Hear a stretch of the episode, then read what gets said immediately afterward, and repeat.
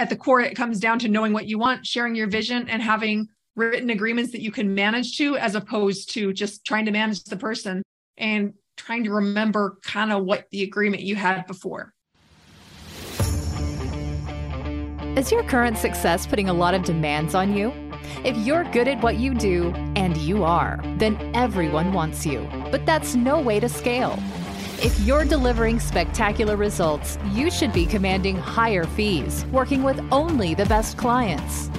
Welcome to the Hands Off CEO podcast, where world class agency owners and consultants learn how to fully monetize their expertise and scale profits by doing less. Here's your host, Mandy Ellefson. Now let's talk about the five critical aspects to build powerful teams who can run your business with or without you. So, one of the barriers to this building this multiple million dollar company that can run without you is this freelancer mindset. And we see CEOs with multiple million dollar companies still fall into this trap where they have this mindset where they kind of look at the team as everyone's there to help me versus everyone's there to serve the vision. That's kind of a dangerous one too, because if they're not really bought into the vision, then as soon as someone comes and offers them a bigger paycheck, which happens a lot these days, right? Then they're going to be gone. So some symptoms we might see from the CEO is, is I needed this yesterday and making short-sighted decisions, not investing aligned with the direction they want to go. And a lot of the reasons why is that they don't actually know where they want to go. And, and if they do know where they want to go, they might lack confidence that they have the right plan in place to get there. So, what you want to be doing instead is moving into a visionary CEO mindset. And that's where you're getting really clear about where you want to go. Then once you know where you want to go, what that's what success looks like, then you can invest aligned with the right for the tools, tactics, people, systems, and advisory to be able to get there. But you have to know where you want to go first. That's what allows you to shift out of this freelancer mindset. Another piece is hiring the wrong level of staff a lot of times we see there's this frustration of turnover, having incompetent people. And one of the reasons why that can happen is that maybe you were looking at hiring a manager, but who you actually hired was an implementer or a helper. And there's different levels of people that go through this. On one level, it's helper, then implementer, then manager, then leader, then visionary. These are different levels that they're moving through and one person's not going to be able to move through five levels of these, by the way. But you need to know what level of staff that you need. And you can help them advance through leadership, but also understand that there's only so much growth that one person can have over a reasonable time frame that you're willing to train and develop them. Make sure that you're hiring the right level of staff. Don't hire too high of a level. Like one of the big mistakes we see a lot in the operations world is hiring a COO when in fact you need an operations manager, a COO who is used to running teams of 100 people or so. They're good at overseeing and managing existing systems and processes that already are working to some extent. If you need someone to come in and operationalize your business kind of from the ground up, you need somebody who's going to be able to roll up their sleeves. If you hire too senior of a role, you actually have a very high likelihood of failure. So make sure that you're hiring the right level of staff and that goes on both ends of the spectrum this is an accountability continuum for what to expect out of team member. So mm-hmm. there's five different levels here. There's wait to be told. So they're going to wait to be told what to do. They're going to ask what to do. They're going to come to you and recommend what they should do. The next level is to manage. So act and report results immediately. And then the fifth level is own, where they initiate action and they report periodically. So when you're hiring a role or when you have a role in place already, you need to be thinking about what level of on the accountability spectrum do you want them to actually be playing at. For me, I'm not really excited about hiring anybody permanently in my company who has to be told what to do. That's way too much energy for me. Forget that. I want somebody who at least who has some brain power to take action and recommend ways to move forward. And there's some team that is going to be managing and some that will completely own the task. But on some level, you want your team to be owning their own role. And if they're just sitting around waiting to be told, that's going to be pretty exhausting. So know what level that you want. And by the way, this is also going to change as you are training someone. Someone who just starts as a new staff member, they are going to wait to be told what to do because they don't have any context for what they should actually be doing. Also, a tip it's good to know as you're moving forward through this where they're at on it and what you expect of them. All right. So, going from hiring the wrong level of staff and expecting the wrong level of ownership to hiring leaders, not doers. So, with any role, I want a leader in there. Everyone, even down to an executive assistant, I want them to be able to lead themselves at the very least.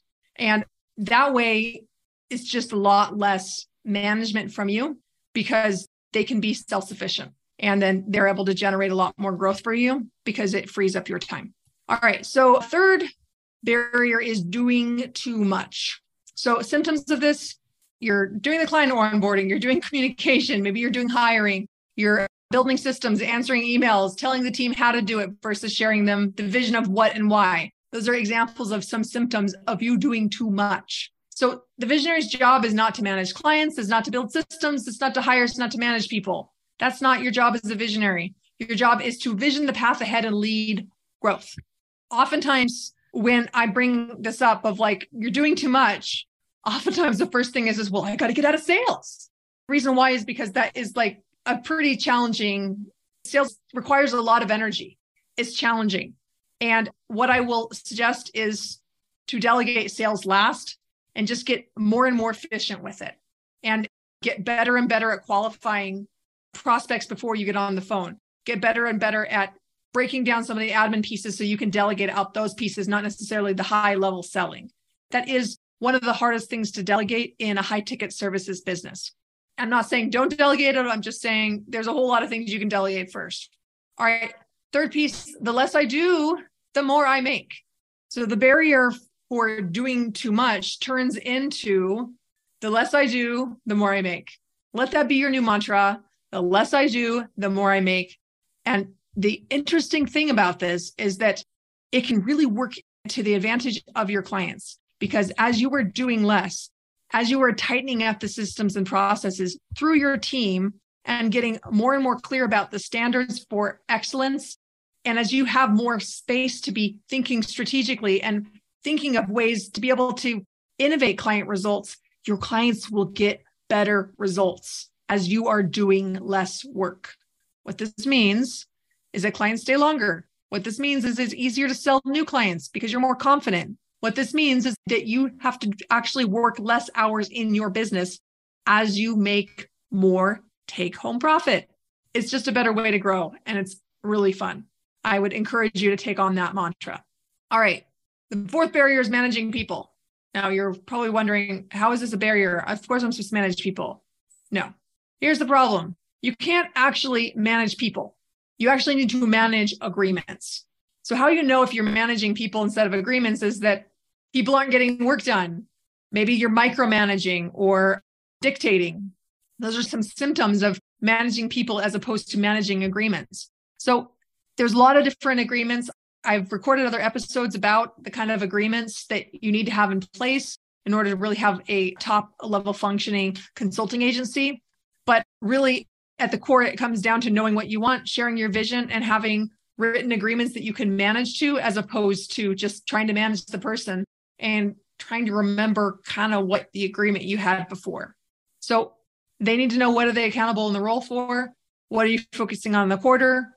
What does each person need to own in order to be able to accomplish those goals? That's an example of what it looks like to manage agreements and not manage people. So, this is an example of a project plan. If you're listening to our podcast, I did another version of this.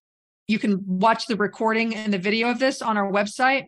And if you go to the show notes, you can click on the link and see the visuals that go along with this, see our beautiful slide deck.